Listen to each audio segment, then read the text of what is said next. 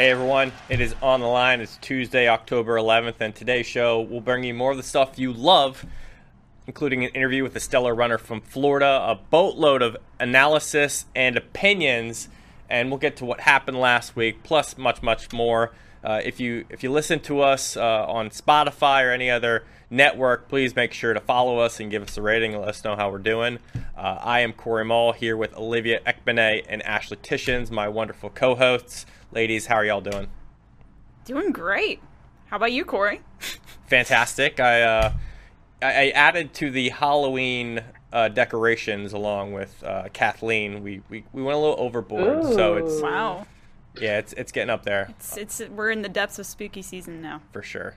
Olivia, you were in New York this weekend. How was it?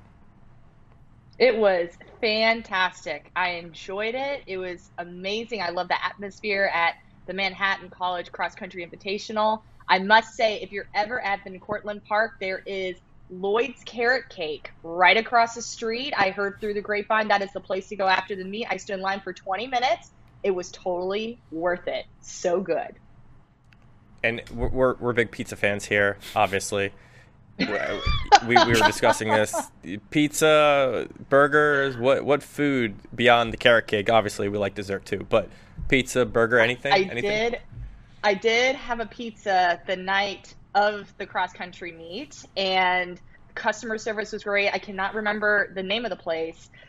I've had better pizza, and especially when we went to New Balance National Indoors, there is a bomb pizza place around the corner from the Armory. So I'm looking forward to going back there at some point to grab some pizza. But yeah, the carrot cake really was the home run for me this weekend. Okay, all right, fantastic. Well, we're always in for the food reviews here at On the Line, but we also talk about cross country and track and field. And today we have an interview with Tallahassee Leon Jr. Patrick Koon, an electric talent who's coming off a course record. I think on his home course at Apalachee, Apalachee Regional Park in Tallahassee with the time of 1450. That won him the annual FSU Pre-State Invitational previously. In September, Patrick ran Florida's second fastest 5K ever in Alabama at John Hunt Park, 1443 at the Southern Showcase. Right now in the season, he's a perfect 4 for 4 and has much more ahead in the season. And he's only a junior, too. So, Patrick, thank you so much for being with us today. How are you? Good, I'm doing well. How are you guys? We're, we're fantastic. Obviously, we're talking about food. I think we're getting a little hungry. But let's start with you with FSU pre state. You know, it was a big race on the calendar for you, one of your biggest races of the season so far. What was different about Saturday's run than all your previous performances at, at ARP? And what was special about your win? Um, I think it was just, you know, a performance for me that I've been building on these last couple of years. Um, I think I knew coming into junior year, it's uh, it's a big year. It's um, a year to showcase how strong you've become, and uh, I think uh, what was different this year is just how much I've matured as a runner compared to previous years, and I just got I, I uh, got the opportunity to showcase that on Saturday. Now, now is ARP your your home home course, or do you have something else at Leon? Uh, yes, sir. That is our home co- uh, our home course. I think I've been running there since I was like seven years old. So I've done Oh. I've done uh, a lot of races on that course. What's your favorite section? Like, I you know, like the back of your hand. What's the part of ARP that you really start like hammering on? Um, I would say my favorite part of the course is after the first time you go up the wall and then you make a left. That's around uh, halfway through the race. That's when everyone's you know tired going up the wall for the first time, and that's uh, a good place to make your move on everyone. Absolutely, a long, long grassy straightaway too, as you make your way around the second, um, the loop. All right, so you've racked up four wins on the season, and each one it seems has been a little bit bigger. In your mind, what's been your most impressive race this year, and why? Um, this year I would definitely say Saturday. I would say the first two were kind of you know just getting into the swing of things, and then the one at Huntsville obviously was a, a great performance. But I think you know just um, the time and uh, performance that I had on Saturday was I would say better than the one I had um, at John Hunt Park. Um, I would definitely say that one was the most impressive, and um, but yeah, I think I'm looking forward from uh, looking forward to more as well. So Patrick, as you mentioned, like you've been you know this course like the back of your hand. So why is it important to just go out there at ARP course and not only just win pre-state, but also lay down a really amazing new course record? Uh, yeah, it, it, was great to experience. The person who uh, had the course record before actually ran at Leon and set it back in uh, 2013. So it, it, was pretty special to not only set the course record, but um, set it from someone that was also a Leon runner. So I, I thought it was just really special to be able to, you know, set a course record, but also, you know, kind of keep it in the same Leon family. Yeah, uh, Ashley's going to ask you a follow up question on that. So I'm interested to hear your response to that. But just kind of thinking about your race as a whole over the course of the cross country races you've been running in, what are some of the areas of your race that you've really been focusing on? And maybe just specifically this weekend, like, are you focusing more on the beginning of your race, the middle, the end, and especially now as you mo- move into the postseason, like things are about to get, you know, really in heavy competition mode. So, what are you focusing on, just kind of moving forward? Um, yeah, uh, past Saturday, I think a big part that I focused on was that second mile. Um, I think I had a really good second mile, and that's something I'll look forward to um, continuing to be able to do. But uh, going forward, I think you know a big part of championship racing is holding on that second half of the race and just you know um, matching moves when other people make moves. So that's something that I'll be looking um, forward on doing is uh, when other people make a move at like two or two and a half, that I'll be able to stick with them. Now, Patrick, like you mentioned, a former Leon runner from your own high school held this previous course and meet record, uh, Suki Kosla, and you actually posed with him afterward, after the race. And, you know, what did it mean to share that moment, you know, with the, you know, someone from your own school, the former record holder and course record holder? Uh, it, it was a great, you know, experience because ever since I've I uh, I've known about Leon and their um, you know great tradition of running, I've kind of looked I've looked up to him, and he's kind of you know almost taken me under his wing. He's you know very encouraging. You know he'll stump, he'll sometimes come out and run with us, so it's just you know great that he's so supportive of me, and um, I really look up to him. So you know it was great for him to be there and uh, to witness me breaking his record, and he was you know very supportive after the race and just very proud of me. So I think you know that that's something that's very very special, and um, I don't. It was just great to experience. Yeah, that's awesome. Sounds like, you know, kind of a Leon tradition of sorts of excellence and cross country running there. Now, last season, you were on the cuff of breaking 15 minutes for 5K, but you've already done it twice this season in back to back races. You know, what's been that biggest adjustment that you've made going into the season that's helped propelled you to those two sub 15s, you know, early on in the season? Um, I think it's just, you know, it comes with maturing as an athlete. I think, you know, um, I'm a little bit um, more matured as an athlete. I think you know, um, just you know, focusing on certain parts of the race, race, race. I'm a little bit better, and um, I'm able to you know work, uh, push that second mile a lot more. And I think that just comes with you know the year from sophomore to junior year. It's a big jump, and um, hopefully going forward, I'll have you know more performances like the ones I've had these last two races. Now, Patrick, it's getting kind of crazy out there in the world of cross country uh, in high school. You're, you're just a junior, but like this sport's changing, it seems dramatically every year. You know, 120 kids broke 15 minutes last year alone at 5K, which is incredible. Like, we had not seen that five years ago. So it's sort of this new sort of uh, you know arms race to run faster and faster and faster. The barrier for success is getting a little bit faster. For you, um, how do you feel about that? Like, I mean, how do you look at times versus performances?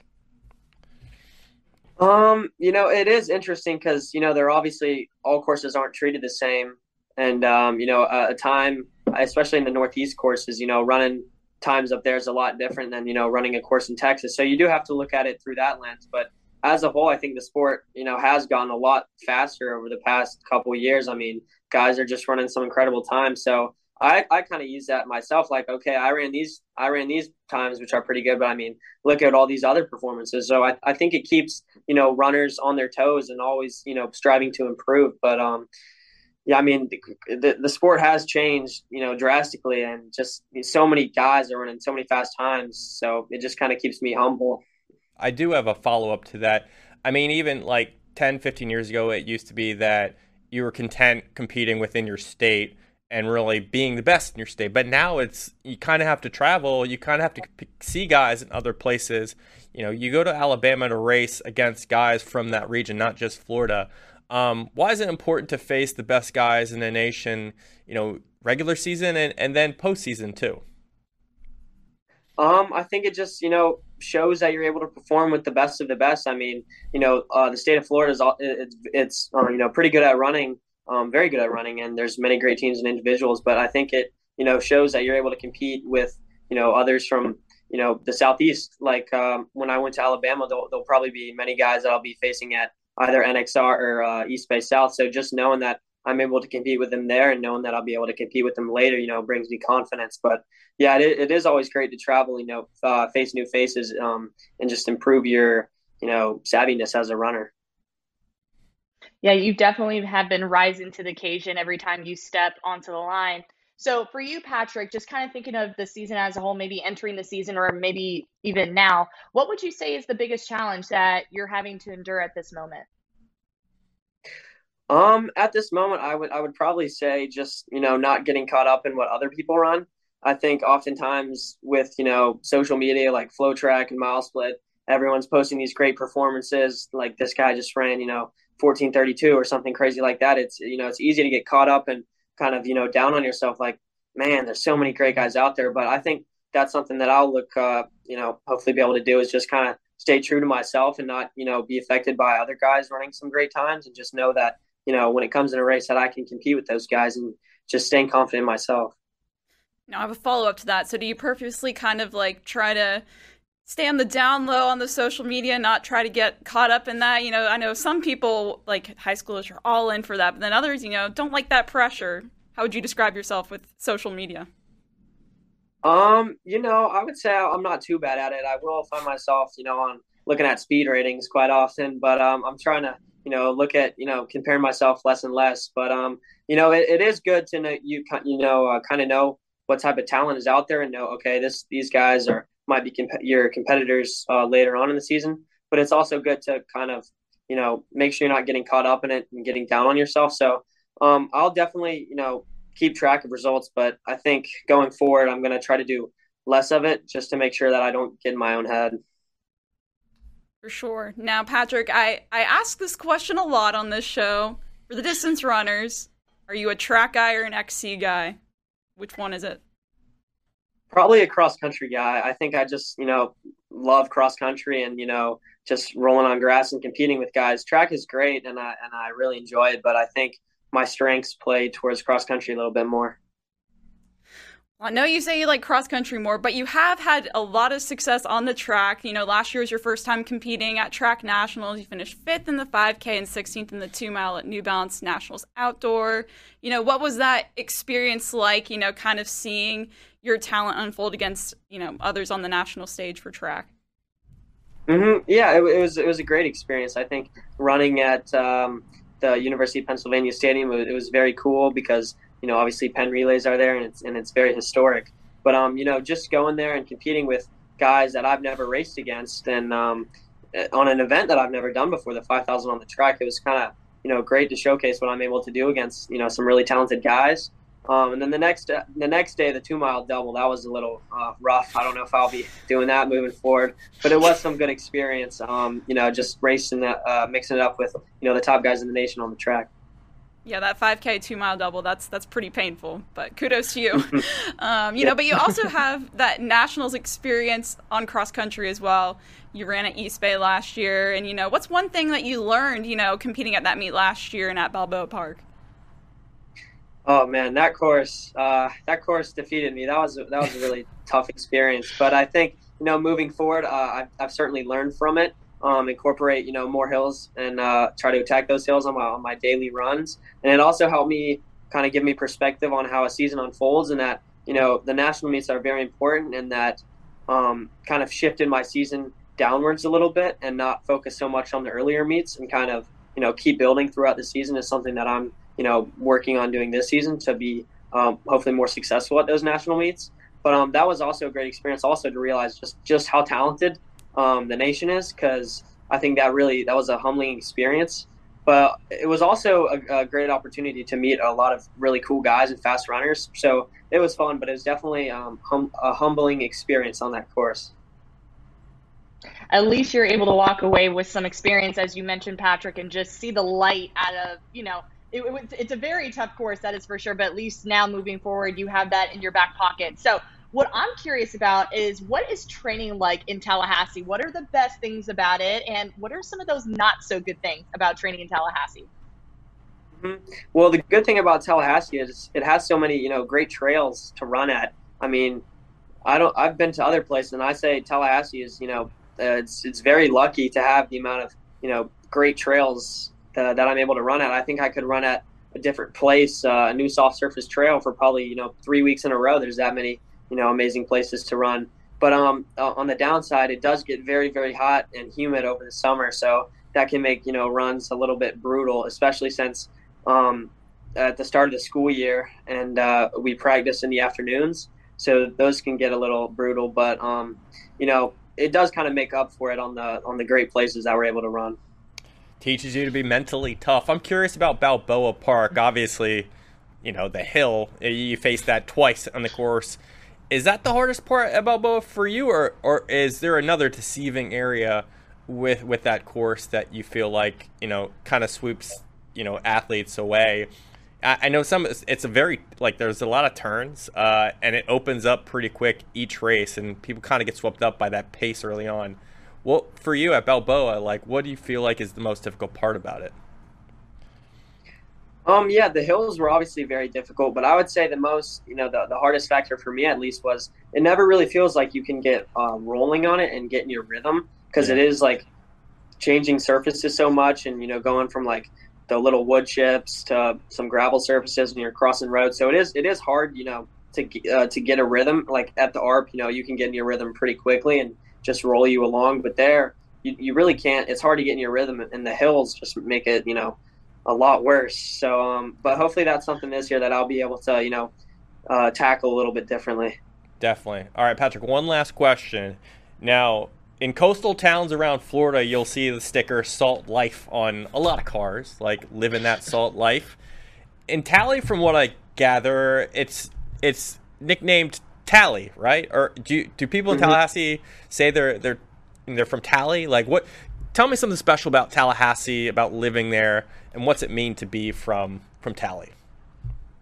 Um, what what it means to be from Tallahassee is, I think you know, I think it's the people in Tallahassee. You know, we're we're a we're a decent sized city, um, but that, yet the people here are also really really nice. It's not like you know you're from New York where a stereotype is maybe people are a little bit you know rude to you. Um, here from Tallahassee, it's it's a it's a it's a close knit community, especially in the running community, and it feels like you know everyone's connected. So I think that's one of the, the great things about Tallahassee Fantastic. or Tally. Tally. Fantastic. Patrick, thank you so much. Um, yeah, you've had a wonderful season so far, and you got plenty more coming ahead. So best of luck to that, okay? Yes, sir. Thank you very much. All right, that was Patrick Koon of Tallahassee Leon, a great interview. And we're going to see a lot more of him and those runners from the, the Southeast as they move forward into their seasons. Let's move on to our next segment, our weekly one, the weekend that was. Here's all that went down across the U.S. this week in XC. And we're going to start with Olivia because she was at Manhattan. I think she's got some thoughts about it. So, Olivia, what are your thoughts on Manhattan? Oh my gosh, it was my first time being at the Manhattan Cross Country uh, invitational. It was an amazing experience. I kind of I understood what it was about. Like there's always something happening, and I was explaining it to Ashley because Ashley hasn't been up there either. Like imagine three races happening all at one time. So you just think about it like one group of individuals are finishing the race, another group is out there in the woods, and then you have another group that's kicking things off. So it's constantly there's a cross country race happening at all times from 9 a.m. all the way to 4 p.m. And there were um, so many amazing people there from Hoka individuals showcasing themselves. Luis, who is the fourth place finisher at Worlds in the 5K, he was there, had a chance to just talk with him as well and just connect with him. And he was so happy to be there, give back to the community in a different way. And honestly, just the races were fantastic. So great atmosphere, that's for sure. Fantastic. Louis G, we're a big fan of him. He went to Armijo High School in California, graduated in 2017. Uh, big time there. But, you know, obviously we focus on the elite races. For you, I think you, you kind of looking at some of the best competitors, they had good days. Uh, you know, can you go into maybe who, who kind of um, performed at a high level for you at Manhattan? Yes, I know entering this meet, there were big two storylines happening. Devin Kipyego going after Ed Cheserek's record, but also the Eastern Championship on the girls' side would, was completely loaded. What ended up happening was Karrie Baloga was able to run away with the victory here. 1355 was what she stopped the clock at at 4K, which was the number six all time on the VCP course. And she ran the eighth high school she became the eighth high school girl to break 14 minutes on this course.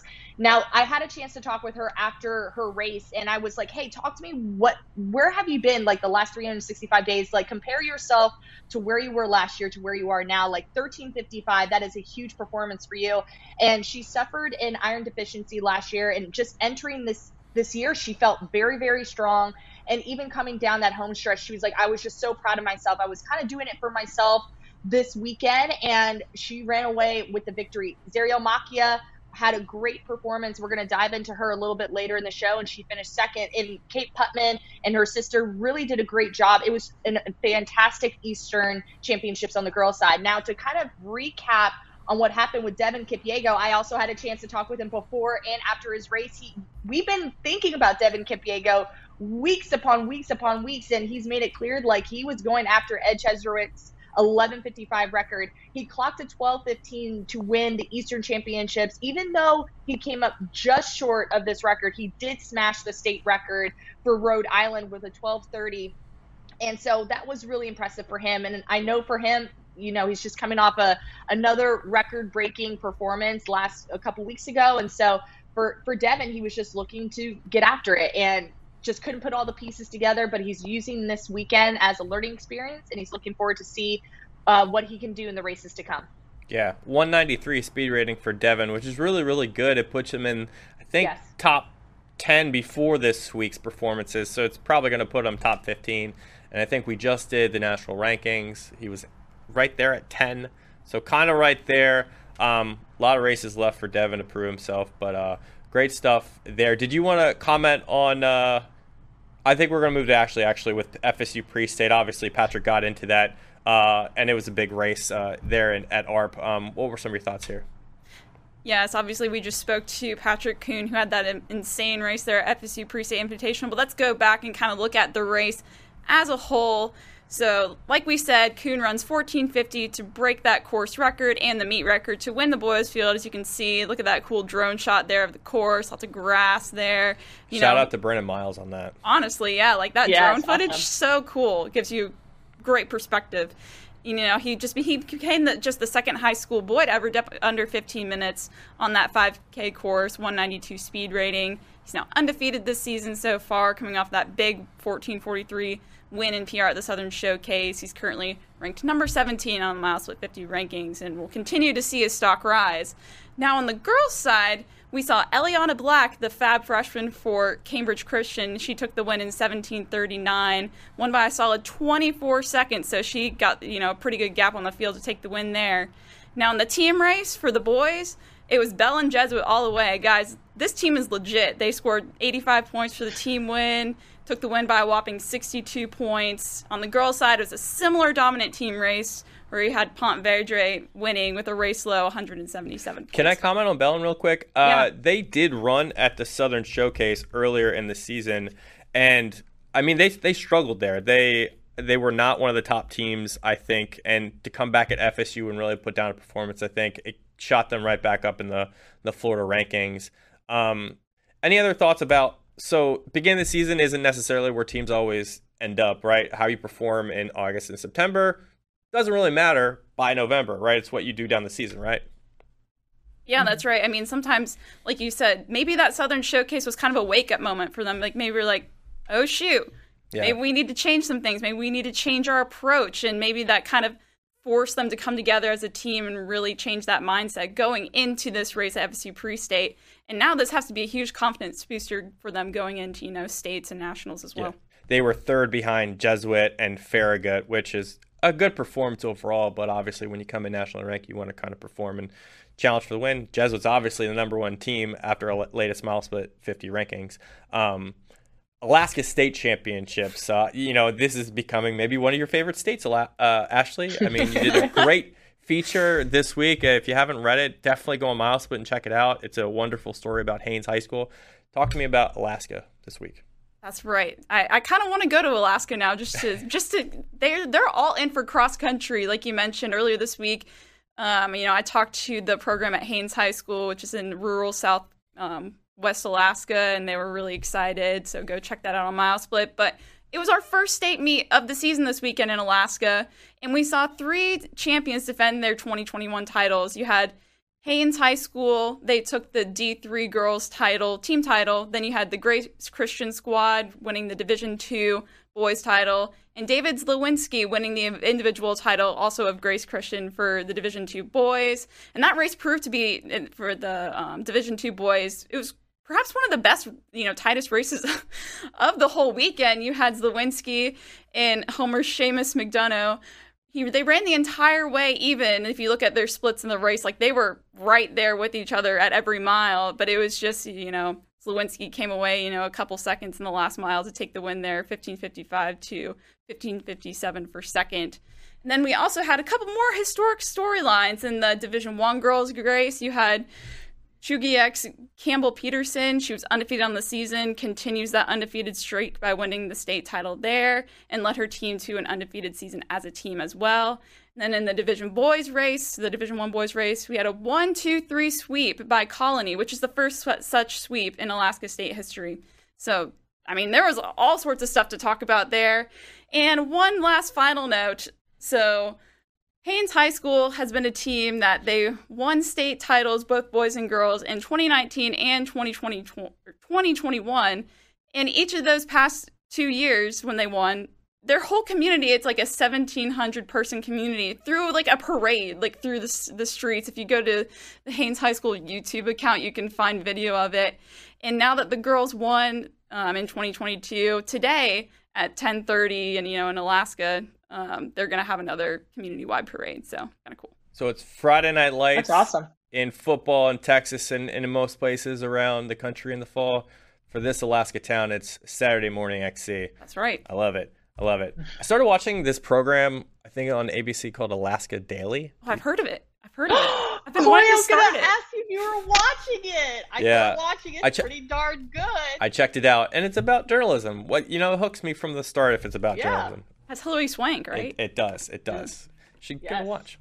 All right, we're gonna move on to the the Clovis Invitational. Uh, you know, the biggest meet of the weekend, I, I think, as far as a nationally ranked program looking to really make a statement. And right there, as you can see, Leo and Lex Young uh, ran really, really well at Clovis. Here, they went one two. Aaron Sahlman went three, and their team racked up a dominating victory at Clovis, pretty much putting the emphatic point down that they remain the number one team in the country. We're just kind of waiting for it. We were just just sitting here. We're like, when will it come? And it came uh, at Clovis. Uh, Leo Young ran 14.25 on the course, second all time, just behind German Fernandez's 14.24.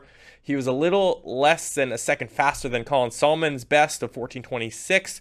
Leo has now run 1425 and 1428 on this course in back to back years. Lex finished second. He went 1431, which is faster than his performance last year, but slightly uh, slower than his 1430 from states. And and then Aaron Sahlman really came to play and ran 14.52 to finish third. I think that was a huge moment for him. Uh, Braden Seymour Dev Dashi went four or five. I think clearly number one team in the country. Uh, they, they proved it. Interesting storyline, I think, for me is looking at California beyond Newbury Park. It gets a little bit more unsure now. San Clemente, San Clemente finished second in, in this race on the elite side, uh, and they were followed by uh, Granada, I believe, and then Great Oak is there too. But Great Oak, traditionally one of the best teams in California, boys and girls side, they're not necessarily there. They're not a lock to you know place second at states or get to the national championships. I mean, Great Oak is a, in a little bit of a flux. I think they do need to start racing a little bit better. Maybe it's just a, a rebuilding year for Great Oak. Uh, but beyond uh, those teams, Christopher Cadillo, Ryan Mitchell, Billy Essie really starting to impress on the individual side. And I think those three will be in the hunt when it comes to qualifying time for, for nationals. Um, any other thoughts from you ladies about the, the boys race here at Clovis? I think, like you mentioned, I think we, we pretty much. Go ahead. Ashley. Sorry, go ahead. We started talking at the exact same time, but I think we are all in agreement that, like, I mean, Leo and Lex Young, Newbury Park, we were just waiting for it to happen, and it happened. Did Leo jump over Lex in the national rankings? You can find out later this week when we drop our national rankings update. Okay. I feel like it would be pretty hard not to. to I to mean, buff yeah, him yeah. up. No, I, I would agree. Like, I mean, he outright beat him. So Yeah, okay. no. Mhm. On the girls' race, Hannah Thompson uh, won by uh, 20 seconds here. And the interesting part about Hannah Thompson running at Clovis is that she was hoping to face Sadie Engelhart, uh, the one of the best runners in the country. Sadie came down with the flu, was not able to race. Previous to this race, Hannah went to Portland to try to race Kate Peters. Kate Peters was out of that race. So Hannah Thompson has, has come to these situations looking to face the best competition, doesn't always get it, but she still goes out and, and throws down uh, wonderful performances. Her first two right there, I think 151 and 152 for speed ratings. And um, she's definitely up there right now as far as the best in the country. On the girls' side, Los Altos High School, a girls' team that had performed well up to that moment, uh, ended up winning the actual meet because of Buchanan. Sydney Sundgren came down with uh, you know a flu and she wasn't able to race. Their fifth runner wasn't able to finish the actual race, um, and so Buchanan didn't even score. Um, had she scored, they would have won. But as a result of that, Los Altos jumps up, wins, boom. Uh, JSerra was in, in third there, and I think when you look at again qualifying, Los Altos has made a big point about being possibly the second best team in California on the girls' side. JSerra is right there next to him. Um, you know, Sadie Engelhart, we'll see her in the future. She did not race here, but obviously we, we think she's uh, among the best in the country. Um, moving on to Nike Hole in the Wall in Washington, it was a big setup race in that state in the Northwest.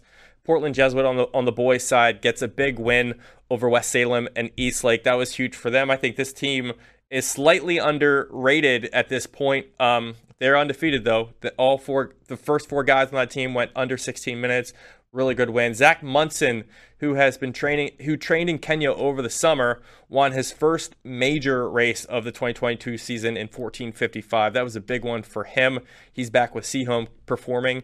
Uh, at this time last year, he had only raced uh, one time, so he's got plenty more races in it, uh, under his belt this time. Cruz Corbin was second, and then Anna Callahan over Reagan Riley uh, in, in, the race there, 732 to 737. Reggie, Riley's Alabama team went all the way up to Washington to perform there, so that's a good experience for them. And then one last thing, Utah State Championships are in two weeks, October 25th. Probably our first major state championship on the calendar. And right now in the 6A boys race, American Fork, Riverton, Corner Canyon, Herriman, Lone Peak, Farmington, all these teams realistically could compete for that state title. Um, River or Herriman beat Riverton uh, last Wednesday. Lone Peak beat American Fork uh, last Wednesday, and that was an upset there. So I think we're really starting to see some really interesting storylines develop in Utah. Um, where's Lone Peak stand? Did, any th- I don't know. If you want me to move on, I can. But any other thoughts about Utah here on on the boys' side? Just kind of wild. I mean, like it's basically anyone's game. I feel like, and it's going to be a matter of who shows up on any given day, like when it matters most, who's going to put together that team performance that stands out. Yeah. I'm just amazed at like what Doug Souls has been able to do with Herriman. Yeah. I mean, truly, like 1st Mm-hmm. year with the program, first year. Normally, it takes a couple years. Yep. Right. And he's just locked in with these guys, and they're crushing it. Yeah, no adjustment period there at all. I mean, Yeah. he sometimes you have to kind of like understand almost like these athletes their headspace and what they're Right. gonna you know adjust well to training wise and stuff. But I mean, obviously, whatever he's doing is working. For sure. All right. We're going to go briefly to the MileSplit50 rankings. The, the team um, standings got updated uh, this past week, and I think there was some murmurs around Newbury Park uh, falling down in the pecking order. Uh, they went to three after Jesuit, New Orleans Jesuit went to one, Carmel went to two. Um, I mean, obviously, I you know what are your ladies? What are your thoughts on this? Newbury Park dropped to three, you know, because they, I guess, hadn't raced. They hadn't raced. So, any, any any thoughts about sort of like Newbury Park and what that says? It didn't say that they're not a great team. It just said basically we need to see something from you, right? Any thoughts there? I was waiting for Ashley. I'll kick it off. So I, I, I, must say, like when we do these rankings, I just want to throw this out there that yes, they're subjective, but what we look at when it comes to these rankings are head-to-head matchups, the difficulty of the course, and obviously the times play a role in it too. And that determines where these teams and the individuals lie as we, you know, interchangeably go through the individuals and then the teams. When it comes to the boys' side, as you mentioned, Cory, we did not see Newbury Park. Like, yes, we know they have talent, but again, when we're looking at it week to week, it's kind of hard to justify when you see, you know, Jesuit really put down a really amazing performance at the Nike Town uh, cross country Twilight Invitational. Hence, that's the reason why they moved up to one. And then right behind them, Carmel did a fantastic job and they came second. So it honestly just came down to the wire. So when it talks, when we talk about these rankings across the board for individuals and teams, like there's a lot of factors that kind of play a role into it. And like you mentioned, Cory, we just haven't seen Newbury Park since they opened up at Marymount. So that was kind of, you know, the reason for some changes here and there. And obviously they competed this weekend, did a great job. So now rankings shift from week to week. So that's just every, my thought on the every two weeks. Every two weeks. Ashley, every two weeks. Excuse me. Yes. Any yes. other thoughts here?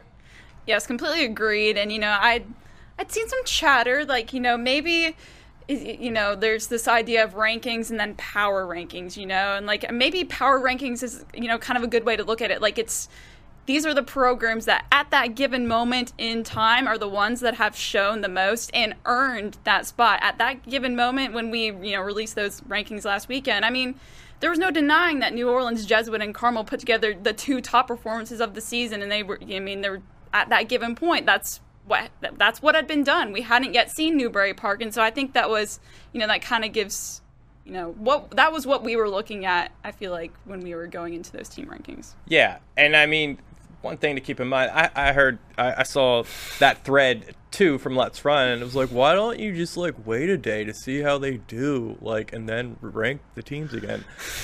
First of all, it's not how we do it. We rank every two weeks and we put it out. Doesn't matter if we want to wait a, a day because one team is performing. Um, but I mean, the, the rankings will eventually show themselves. Like the, the teams will show themselves when they perform, and that's essentially what was happening here. I mean, we don't just go strictly on times, right? Team averages is a factor in this, but largely we are looking at at speed ratings, and I, will say this: I mean, speed ratings play a tremendous. Uh, they are a tremendous factor when we're determining this. Like we we evaluate teams primarily on speed ratings, and then look at the averages and see how they match up, and then we see look at the head-to-head wins too. Um, you know, and I just I just think like they are in itself in itself like they are power rankings. We are ranking the the impact uh, and the wins of these teams. They are national rankings too, because we no one else does this other than DyeStat. We have our national rankings. They have their national rankings. Uh, but in essence, they are power rankings too. These are the most powerful teams in the country. But um, it was a, a, a, controversial, I think, move um, simply because Newbury Park competed uh, the very next day. But I think Newbury Park showed themselves. The other, I think, looking at these beyond Newbury Park, uh, CBA has moved up dramatically to five. Uh, they look really, really mm-hmm. good. Rocky Mountain has moved into the top ten from mm-hmm. Idaho. So we've we also have some big teams making moves into the rankings. On the girls' side, I think it's pretty much uh, Niwot, Buchanan, uh, Saratoga Springs dropped down, and a lot of that based off performances. So we will see mm-hmm. uh, next week when the next rankings come out. But ladies, you have the, the individuals coming up on Wednesday and Thursday, correct? That's correct. Yes, that is correct. Awesome. Stay tuned. Cool. Stay tuned for more of those. All right, we're going to go next to some of the country's more under the radar athletes. Uh, maybe not so under the radar anymore. Here are a few athletes that shine tremendously this week Aiden Cox, Zach Munson, Ellie Shea, Hannah Thompson, and Zariel Macchia. Uh, phenomenal performances all around. Olivia, tell me a little bit about some some of these athletes and why they have really shown themselves. Yeah, I'm going to kick things off with Zariel Macchia just because I, I saw her at the Manhattan meet this past weekend representing William Floyd, just a sophomore. And like I mentioned last week when we had this conversation, we were like, I feel like Miss Macchia was my like wild card player here. I didn't know where she was going to fit amongst the great competition, just because I, I felt like she maybe might have been holding back, just kind of getting her feet underneath her. And then I knew she was going to put something really great together in this this past weekend, and that she definitely did. She finished second to Karrie Baloga with a 14:24 for 4K. So Zariel Macchia, we, we knew it was in her, and again, once again, we're just waiting for that really big performance, and that she definitely delivered over the weekend. And Cory, you mentioned a really big name here, Ellie Shea from Emerging Elite. Um, she's just been underneath the radar. We've been kind of again just just kind of waiting for her to see what she was going to do, and she opened up the season on the road at the Boston 10, 10K for women. She finished 12th overall amongst a field of just over 2,700 runners, and she clocked a 34.12. And when you break that down, that's back-to-back 5Ks of 1706. So Ellie Shea, I feel like is back and really dropped a really big performance over the re- over the weekend on the road, and I'm excited to see what she does when she hits the cross country course. It's going to be good, I'll say that. Ashley, what about you? Yep. All right, I know we mentioned him earlier when we were kind of recapping the weekend, but Zach Munson, the Sehome Washington senior, I mean, he just had his best performance of the season this past weekend, winning the Nike Hole in the Wall Invitational, running 14.55 for the win there, a 190 speed rating. You know, he's a recent NAU commit, and now he's finally starting to hit his stride. I feel like best performance of the season thus far. Now back to back first place finishes for him. He wins hole in the wall and then won the Nike Twilight Cross Country Invitational the week prior. So I think he's someone that's finally, you know, as we're getting into October, he's really starting to plug away at it, especially when it, you know, comes to all the races that he's got on his schedule. Now, I also want to talk about Aiden Cox of Coe Brown Academy. So, as of today, as of right now, he is number 25 on the last split 50 rankings, and he had his best race of the season thus far this past weekend. He ran 1432 to win the Battle of the Border Cross Country Invitational in New Hampshire. He's finally starting to hit his stride after, you know, he reportedly hit a huge growth spurt over the past year and that, you know, caused some growing pains.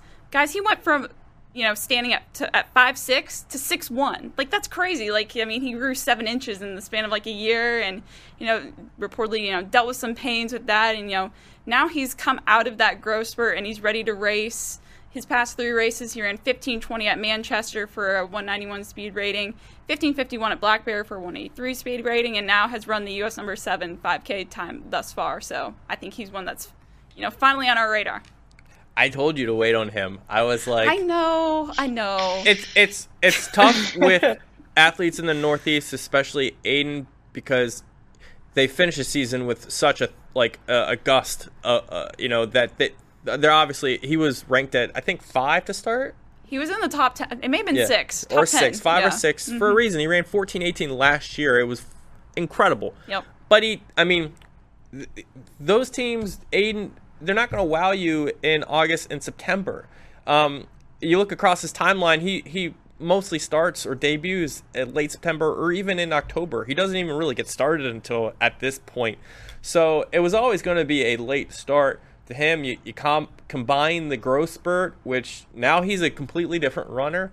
Uh, he has a lot of different things you got to worry about, but he's more physically imposing. He's got a different uh, turnover, I would say, different stride length. I mean, he's dealing with a lot of stuff.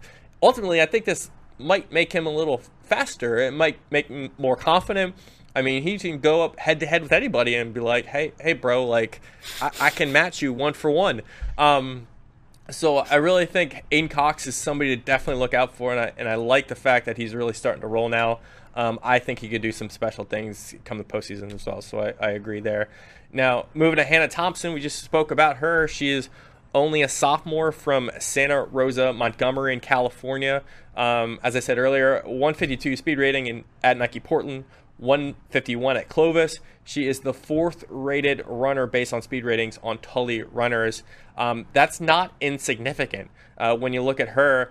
Um, she largely might be able to compete at that national level, maybe even steal a win potentially, I think, when the season comes down to it. The one thing that's really interesting about Hannah is that she's a sophomore. So is Sadie. Mm-hmm. Sadie is also in the same state. Hannah's been under the radar because we got somebody from the same class with a higher sort of reputation kind of and in essence, and not in a bad way, but she's stealing headlines because Hannah Hannah produced last year. She won a 3200 meter title at CIF, and and she ran faster on the track as a freshman than Jordan Hasay and Sarah Baxter. So did Sadie. Sadie broke 10, but Hannah was not insignificant in what she did. So I think under the radar in a lot of different ways, but mostly because she has somebody in her same class doing just exceptional things. So I don't think we should make light of Hannah Thompson. I think she's definitely in eh, in a in, in, in a wheelhouse that will be able to compete down the line. So really interested to see how she does moving forward. Okay, as we teased last week, national teams uh, title hopes on the individual side. We're going to get into the teams now. On our side, who are the top three title hopes on the boys' side heading into the postseason? Olivia. Let me see. I'll kick things off. Yeah. All right. Number one, I have Newbury Park. And obviously, this past weekend, we saw them put together a very solid performance at the ASIC Clovis Cross Country Invitational with a 15 flat average. Lex and Leo and Aaron go one, two, three. Leo with a 1425, Lex with a 1431. Those are 202 and 200 speed ratings there. Aaron Sahlman, 1452.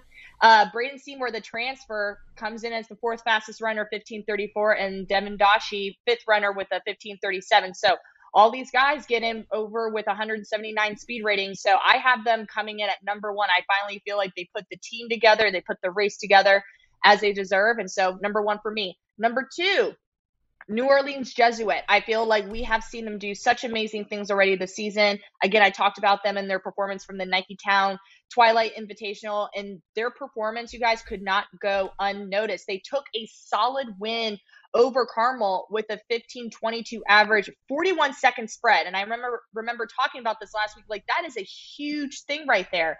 That just shows the depth that they have, and they're able to get all five runners in really quickly. So New Orleans Jesuit, I have it number two. And number three, I have Carmel. And the reason why I have Carmel number three is because Cole Mathiesen has just been doing a great job leading this team.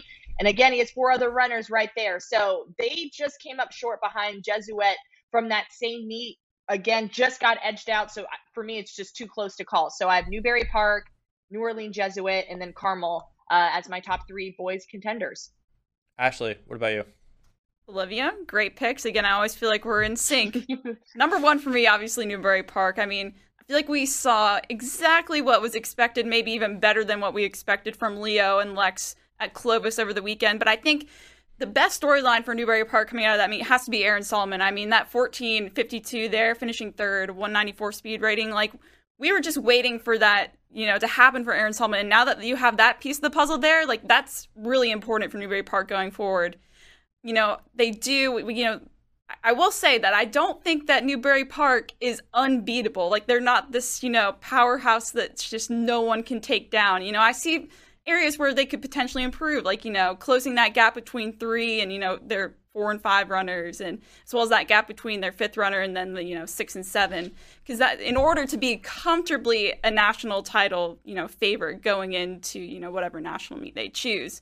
And I, so I think that you know obviously they're number one, but there is some improvement you know so that I can see going forward. Number two, New Orleans Jesuit. Like like Olivia said, you know I think these guys. They're a totally different team from Newbury Park. Like I think they could be dangerous. I mean, they have no real star like Newbury Park with you know Leo and Lex, but their depth is just incredible, and that can play a huge role in cross country scoring. You know, they have just a 23 second spread between their their top runner and their fifth runner that's the difference between a good pack running team and an elite team. And that, you know, placement matters so much in cross country. You can have a guy that's, you know, running 13s for all I care in a 5K, but if your next best runner is coming in at 17 minutes, that does you no good. So when you have, you know, your top five all there right there together, that's going to be kind of that X factor for, you know, New Orleans Jesuit going forward. And lastly, number three, like Olivia also mentioned, Carmel Indiana. Uh, you know, I think Cole Mathiesen is just such he's such a consistent star for them, you know. They were second only to New Orleans Jesuit at Nike Town Twilight a couple weeks ago, but they did post the fastest team average of that meet with a 1521. And you know, I feel like if they can get a, just a couple more of their guys closer to Mathiesen, like I look at Anthony Provenzano, he's run 1502 this season, and Charlie League, uh, you know, he's run 1519. If you get them close to that, you know, 15 minute mark or something kind of close or comparable to it, depending on, you know, the course that they're at on any given day, I think that could help them in their hunt for a national title. And, I think you have here down here a little bit about CBA as well. That's right. What What are your thoughts on CBA? You know, uh, there are some teams that I feel like are kind of on the cusp. Like, I feel like CBA has emerged from New New Jersey as this team that's like, I mean, I don't know if we necessarily saw it coming, but they've just they've dominated every single meet that they've been to, and so I think there's someone that if they continue building on that confidence going forward the rest of their season, they'll be in that national contention. I also look at teams like Herriman and you know Carroll out of Texas. Carroll has just a 19 second one through five split, and that I think that could prove deadly if we're going back to that narrative with you know with Jesuit with having a really small right. top five spread. You know, I think those are all teams that could be potential dark horses right. nationally. I, I, agree on the first two, Newbury Park, Jesuit. My third one diverges a little bit, uh, and I'll, I'll, get to that. But with Newbury Park, I think the most dangerous man on this team is probably Aaron Sahlman. I think we can agree that uh, Leo and Lex comfortably might go one two in a meet. I mean, we know we have other national title hopes like Rocky Hansen, Simeon Birnbaum, all these guys, but Leo and Lex in a team competition are going to go one two. We kind of, I think we can agree on that. Aaron, I think if he's a three, if he's a one two, and then he's a three guy, then it's a lock. They win in any meet that they get into. If he falls a little bit, though, I think that's where you could have potentially have questions because you know, a team like Jesuit has really talented runners, uh, like Braden Mullen, who stepped up, uh, Jack DeRoches, Michael Vaki. If all three of those guys really develop into stars and run together as a threesome and maybe maybe insert themselves in front of Aaron Sahlman, then it could be a conversation.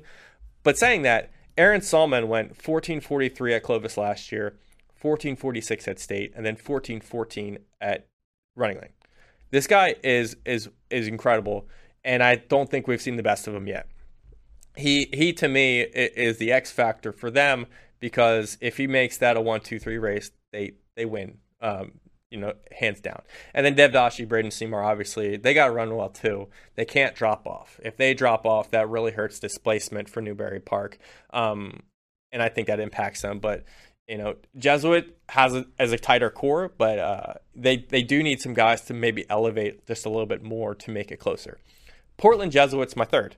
Uh, I like Carmel. I like you know CBA Herriman, but Portland Jesuit last year, if we remember, also ran 14:58 for team average at Running Lane. They were the third team under 15 minutes uh, overall. Jacob Nanau and Gus Clevenger are amazing runners. They they came off and performed uh, really well at Nike Hole in the Wall and won that team a big race uh, this past weekend. I think they are a team always going to be in the mix, and I think sneaky team to be right there in the top three. So I'm going to pick Portland Jesuit here. Let's go on to the the girls now. Who are the top three national title contenders on the girls' side? I will start with. How, how about this? I'm going to start with Ashley this time, and then we'll go to Olivia, see if you guys still agree on the same three. Let's see. Let's go Ashley first. Sounds good. All right, let's see if Olivia agrees with me. All right, number one, I feel like, you know, it has to be Buchanan out of California, you know, even though they didn't finish on the team side this past weekend, you know, at the Clovis Invitational, you know, had some of their top girls battling, you know, illness. That one meet doesn't define them. That doesn't define their whole season. They're still good and they're going to be good come nationals. They have the fastest average in the country thus far of 1724. They have a solid 34 second 1 through 5 spread. So they run fast together and they like as a group, like they don't have you know, the obviously they have like Sydney Sundgren, he's kind of leading the way, but they still have a really solid group. And those are the t- two keys that when you combine that together, that makes for an unstoppable team. So, number one for me, Buchanan. Number two, I'm going to go to Niwot. I think they they've dominated as of late, you know, they dominated a loaded field at Desert Twilight, including in state and milesplit 50 ranked Air Academy, who has been one of the best teams in the nation thus far. They had a 1754 average there, and they currently have just a 33 second 1 through 5 spread, so similar to Buchanan there. They have, you know, a group of girls right there together. And their top two, and Madison Schultz and Mia Prock, you know, they appear to only just be getting started. They have they had their season best at uh, Desert Twilight of 1736 and 1739 after what kind of looked to be more of a conservative start to the season. So I feel like you, you know, as we continue on to states and nationals, you're going to expect to see Niwot to continue some of that progression. And lastly, number three, I really like Mount Prospect out of Illinois. They have been on the rise since September. You know, they had a big team win against a competitive field at the Nike Town Twilight meet a couple weeks ago. A 132, 133.2, excuse me, average speed rating. That's the highest so far of the season of any team on the girls' side. They have a top two that can run together as well, which, you know, if you have a top two that are right there neck and neck, that can prove deadly. They have Haley Erickson and Veronica Najda, who have run 1741 and 1742 seasons best, respectively. 37 second spread, again in that 30s range for that 1 through 5 spread. And, you know, they've already kind of gotten a preview of what it's going to be like competing against some of the nation's best at the Nike Town Twilight meet, and they came out on top. And so I really like Mount Prospect going into the rest of the season. I really like this on the cusp team to Cuthbertson. yes, I, I yes. am. I am a huge fan of them right now. Uh, they're coming off a a massive performance this weekend. Do you want right. to touch on them at all? Yeah, they so Cuthbertson out of you know that Charlotte area down in North Carolina. They had their most impressive performance to date at the Union County Championships this past week. Now they didn't. They were scheduled to compete at Great American, but obviously due to Hurricane Ian, that was you know canceled. And so they decided to go all out at the Union County Championships, and they now have the fourth fastest team average in the country and the third best point total in the nation in the, the national team scores. So I really like Cuthbertson. I think they're kind of they're kind of moving up there. They're under the radar, but now they they're on my radar at least, and I think Cory's too. Yeah. And I also still really like the Flower Mound squad out in Texas.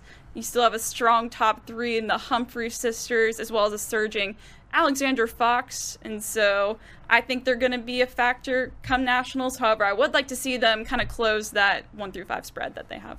Speaking of which, I think Olivia has a little bit to say about Flower Mound. But uh, Olivia, what are some of your thoughts on your top three? Well, I must. I, I really think Ashley and I just really agree on a lot of things. I have Buchanan and uh, you know Ashley really hit it on the head there. Like they they look solid. They look very consistent. I'm excited to see what they do. I feel like they, they have proven to be a national caliber of a team. So I agree with Ashley there. Buchanan, number one. Number two, I also agree with Ashley. Niwot, they look pretty solid, especially after their their rates at the Desert Twilight Festival, 33 second spread.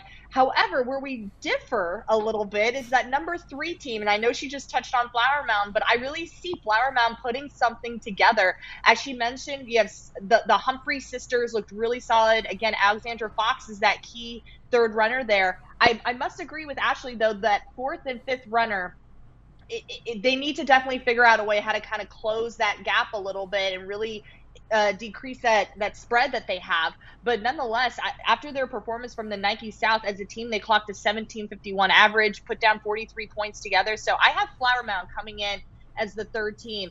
For my on the cusp, I have Cuthbertson down here. They look really solid. We cannot forget about Cherry Creek. They've been very sneaky good.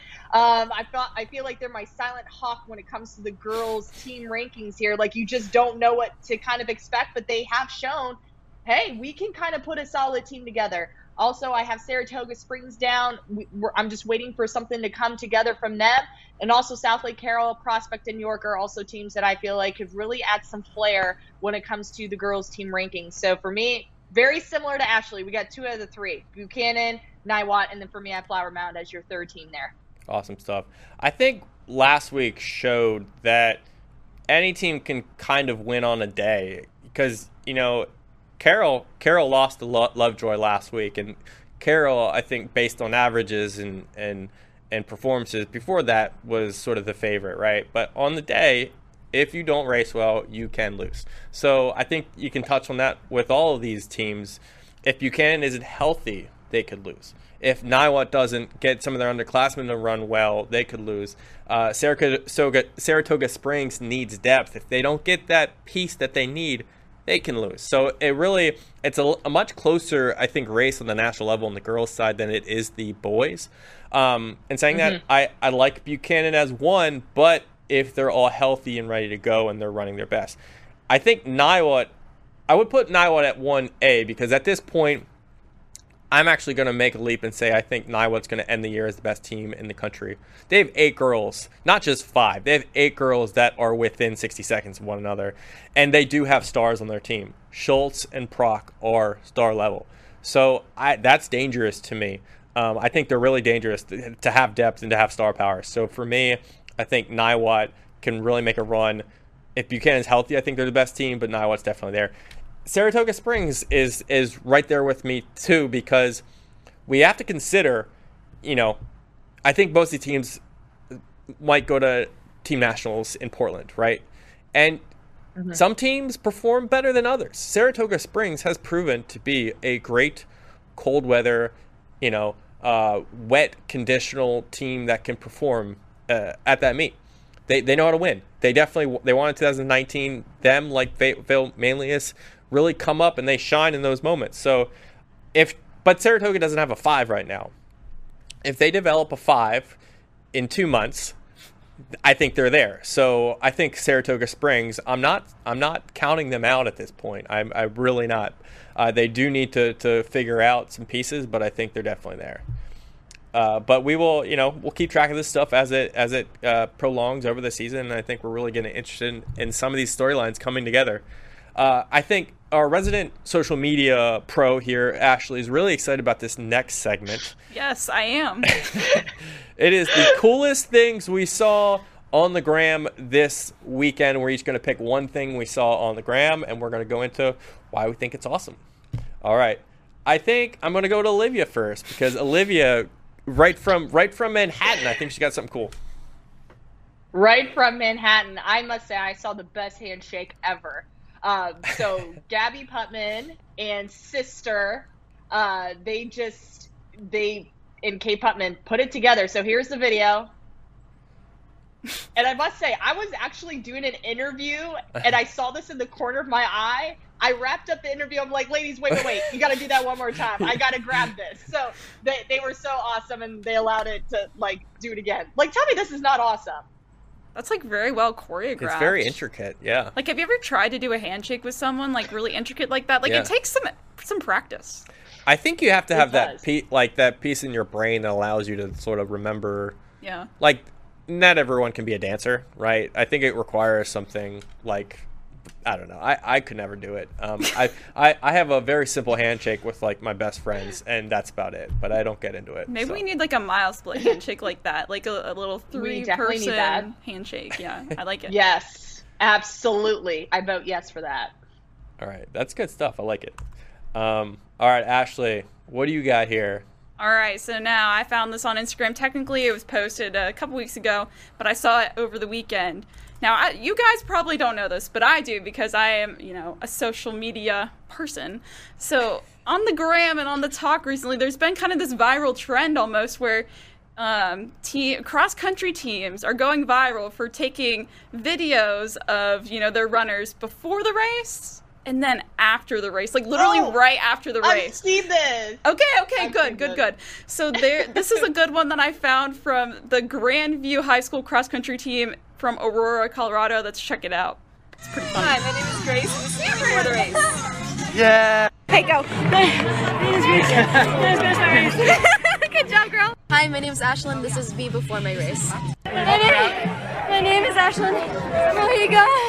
And I, and I just finished my race. Good job. Girl. Hi, my name is Emerson, and this is me before my race. I'm Emerson, and this is me after my race. Good job, girl. What do I say? Hi, my name is Annika. okay. Hi, my name is Annika, and this is me before. Wait, I saw my. Uh, hi, Annika. This is me after my race. I'm Drew. This is me before my race. What's up, Drew? I love Did you get it. to him?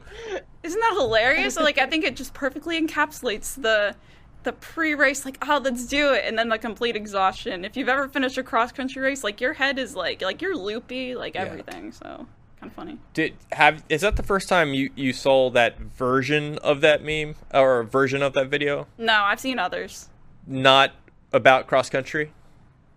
oh no i've, I've only seen it with cross-country Okay. it's something that's Yeah. really come up in the past like couple Yeah. months yeah All right. Well, if we have any uh, adults listening to this high school cross country podcast, uh, that didn't start with cross country. There's maybe a little bit more of a R rating version of that uh, with uh, something else, uh, including you know maybe maybe what you know parents do at night when they want to before they go to bed.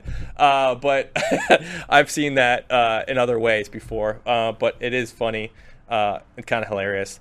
Um, all right, I picked a meme. Um, I, I, you know, I can relate to memes here. So if we, we throw this on screen right here, uh, me waking up at 8 a.m. from my 6 a.m. run and all out of sorts here. Uh, it, it made me laugh uh, hysterically for a lot of different reasons. Um, one, it's just a funny meme.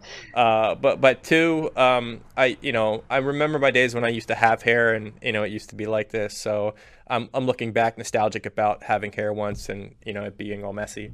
And then um, two, this is Big Ed. Do you do you ladies know who Big Ed is?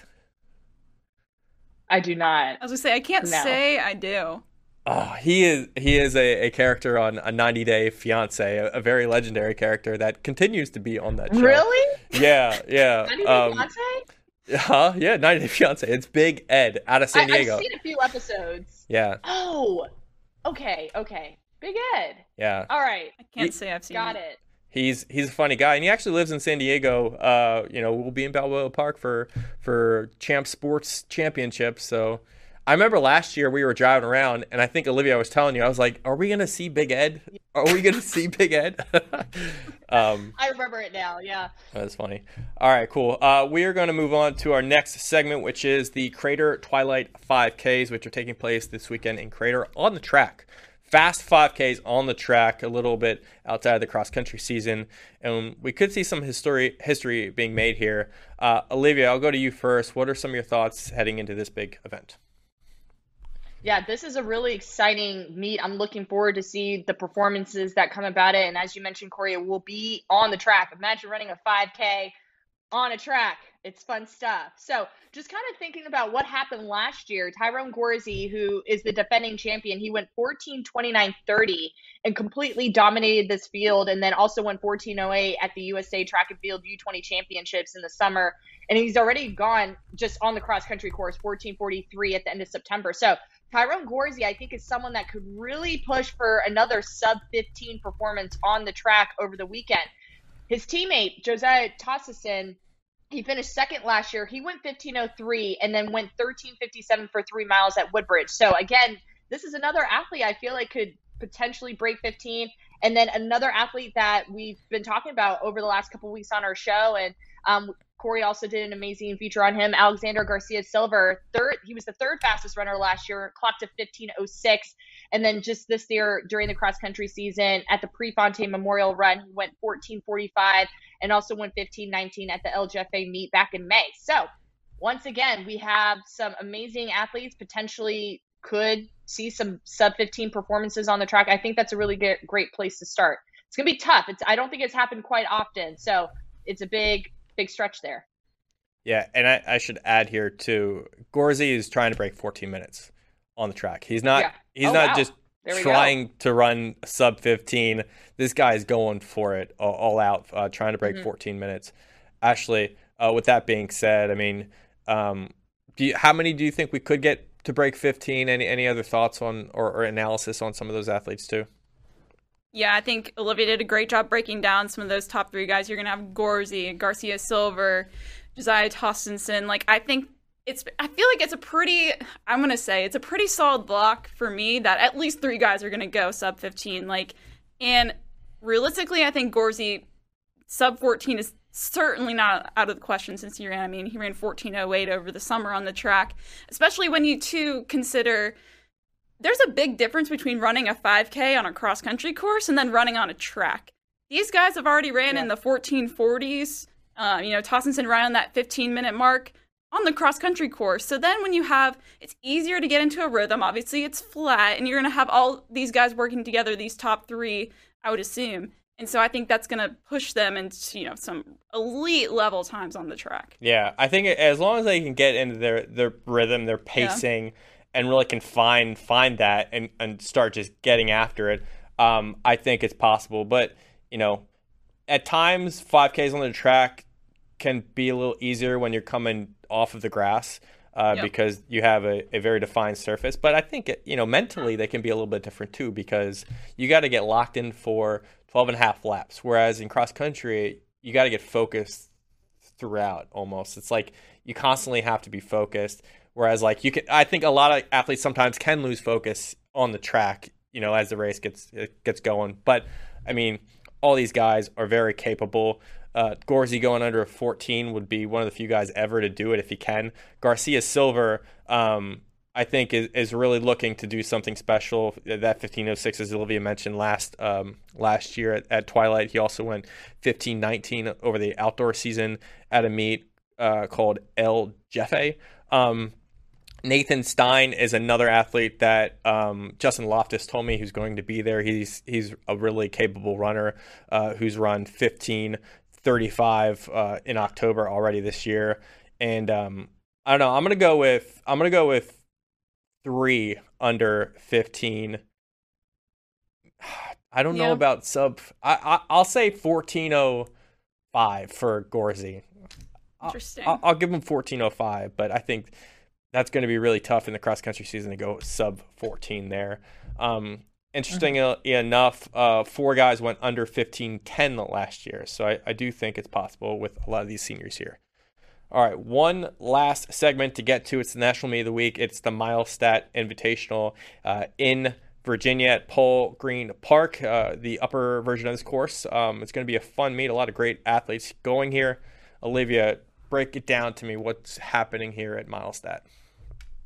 Let's break this meet down. It's going to be a big, big meet for sure, both on the girls and on the boys side. We have two defending individual champions who will be returning once again. I'm going to start off with the girls. In the on, in the girls race, we have Thais uh, Raleigh from McLean. She's also due commit. She set the course record last year in a 17:27, and just listening to her her interview with Brandon Miles, uh, she said that this race was really big for her last year, and it gave her a lot of confidence and for her, this is going to be her season opener. So again, another athlete that we have on the honorable mention that I've just been kind of waiting to see what's going to happen. Here we go. Uh, Thais Raleigh is going to be lining up once again and looking to defend her title.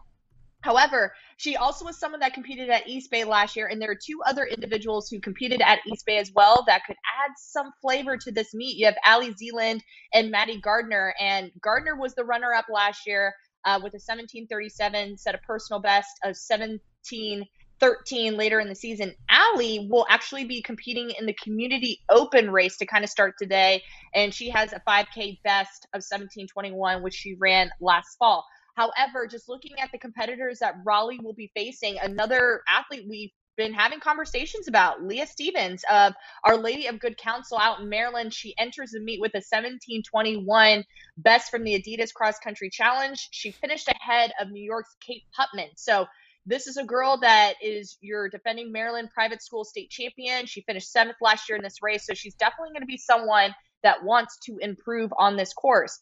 Another athlete in the another girl that I've been keeping my eyes out for is Sailor Eastman of Battlefield. She is your defending 6A state cross country champion. So far this season, she has run a 2112 for 5K. So I'm looking, this is going to be a great opportunity for her to have a really great race because she's going to be competing against, as I mentioned, a handful of athletes who will definitely be able to put together some really strong performances. I can see Sailor really be in the midst of all that. So, does anybody have any feedback when it comes to the girls' race before we kind of dive into the boys?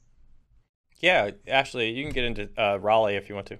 Yeah, yeah, I'll mention Raleigh. You know, she, like you said, she's that defending girls champion. She's making her season debut. You know, it's it's October. You know, I think you know as we Brandon Miles talked to her earlier this week, and in her interview, kind of learned that you know she's been going on some recruiting visits and such, and so that kind of made her start this season a little bit later. But now she's going to be looking to defend that title. She was an East Bay Nationals finalist, you know, a year ago, so she's going to really go after that. She has that course record again, 1727 that she set last year. So look for her to really take it out in the girls' race.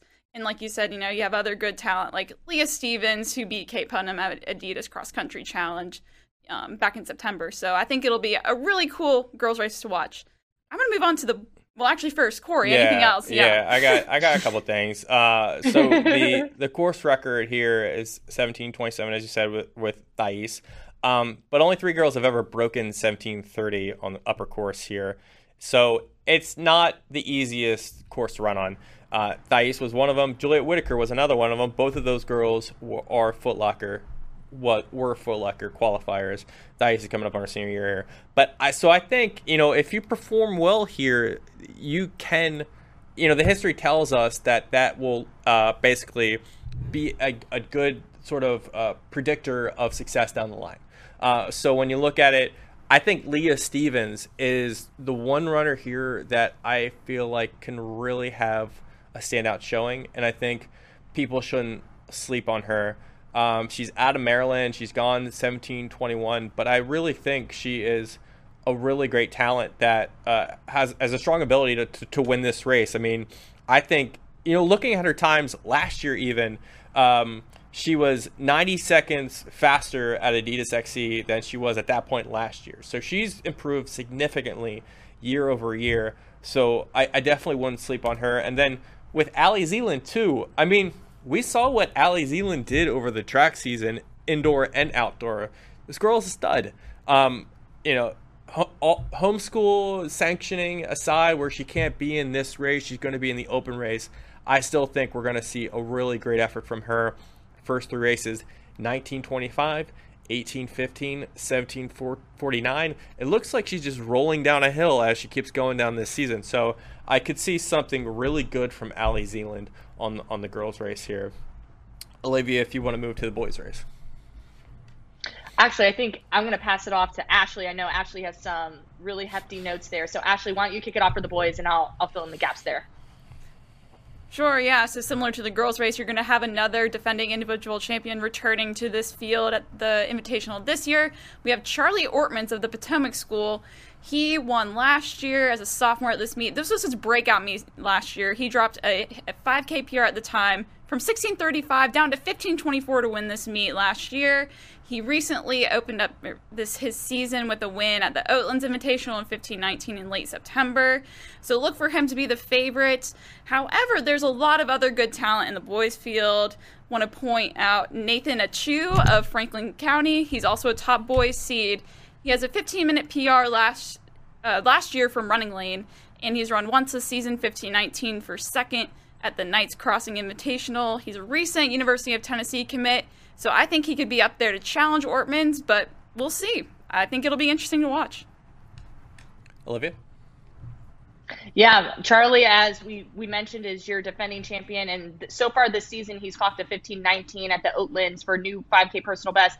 As Ashley mentioned, Nathan Achu is someone to definitely keep out for. There's a handful of other boys that will be in this race that can also challenge for that title. You're going to have Pierre Agobi. You're going to have Connor Rutherford, who's competed so well during the outdoor season at Adidas, and he's just looking to just continue that progression during the cross country season. You also have Berkeley Nance. You have Owen Shiflett. Like, there's just so many other boys that could really challenge for this this title here. So it's going to be a really strong boys race. That is for sure. Cory, how about for you? Who are some of those boys that you're looking out for this weekend?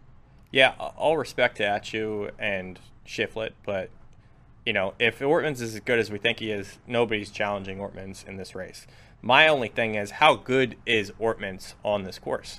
As I mentioned on the girls' side of things, obviously, not very few girls had, had kind of got to that threshold of sub 1730. On the boys' side, only three boys have ever broken 15 minutes here Waleed Suliman, Daniel O'Brien, and Jonathan Lamagda.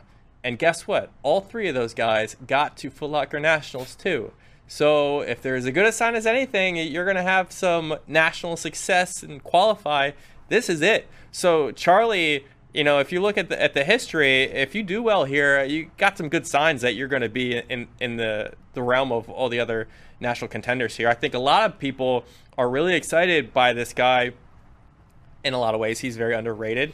Um, people don't know a ton about Charlie Ortmans yet from the Potomac School, but um, his last yeah, at Oatlands, obviously the Drew Hunter comparisons were there, and now if he he runs in a way that maybe he he could, he could be compared to Waleed Suliman, and both those guys are pros now. So it's like I, I think there's a huge, huge promise with this guy, and I'm um, if he does what we think he does, I think he's going to really make a statement.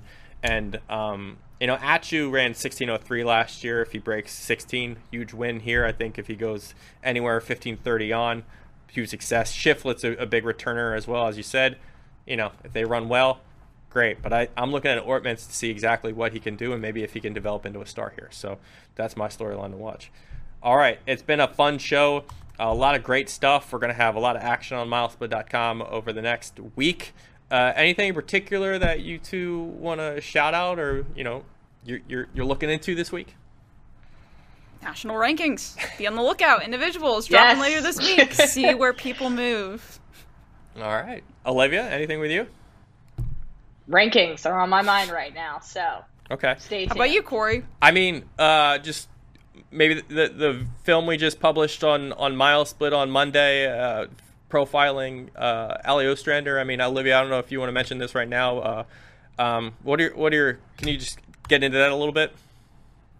Yes. So over the last couple months now, I know so many of us have been just waiting for the release of this amazing film. Allie Ostrander has been battling with an eating disorder, and so this is just showcasing how prominent eating disorders are in our sport. And you know, you're not alone when it comes to it. So there's definitely resources out there, and I feel. Allie and a couple of other girls have just been very open about their stories and they want for people to learn from their stories as well. And so I think it's just a wonderful piece. And thank you so much, Allie, for just your time and just being open and being brave. And again, definitely take a look at it. It's on milesplit.com and you can definitely check it out for sure. Absolutely. Cool. Great stuff on milesplit.com. Give that a look. Uh, we'll be back next Tuesday, as always, on the line. We're looking forward to talking to you again. See ya.